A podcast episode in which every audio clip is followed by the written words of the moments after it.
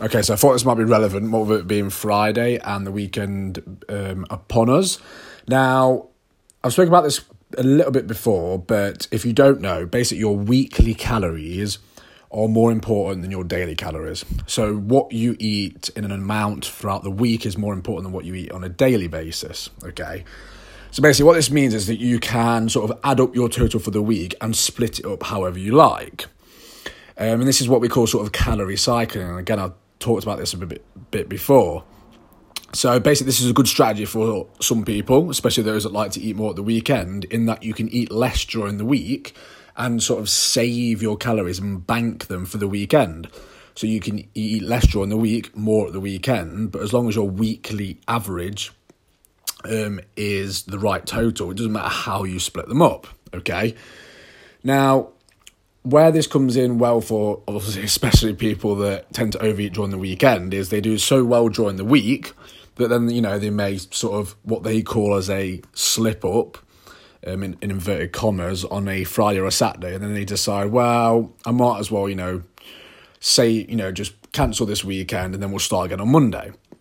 However, the problem with this is that all of that hard work you've that you've done during the week and that sort of deficit that you've dieted during the week has now been cancelled out because you've eaten too much at the weekend.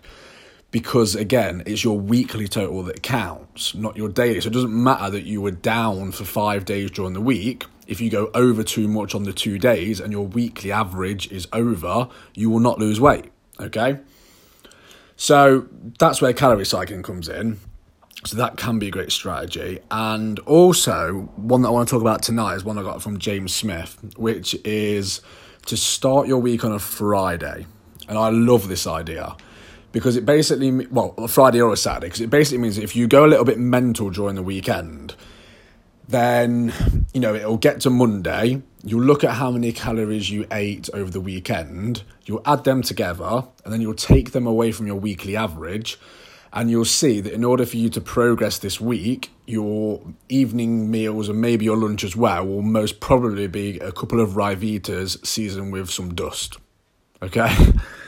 now, jokes aside, I think this is great because what it means is that maybe next weekend you don't go as crazy, okay? Because, you know, you'll see, like I say, if you've gone crazy over the weekend, you'll see that during the week now, you've got to really probably have to restrict yourself, which is not fun. Now, obviously, on the flip side, if you've done it this the other way around like you normally do, you know, you do well on Monday to Friday, but then Saturday, Sunday are just cancelled.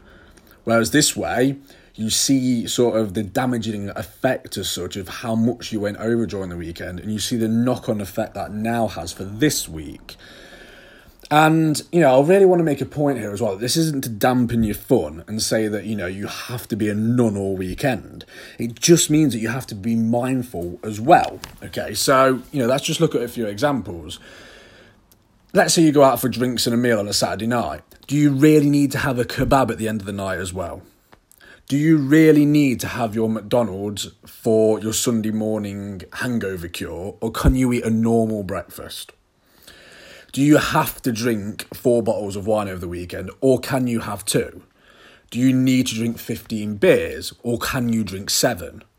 You know, do you, for your movie night or date night, whatever, do you have to have a tub of ice cream, two bags of Haribo, five chocolates, and a bottle of Coke? Or could you still have a lot of fun and enjoy yourself and not feel restricted by having a bottle of Diet Coke, a single chocolate bar, and a tub of ice cream?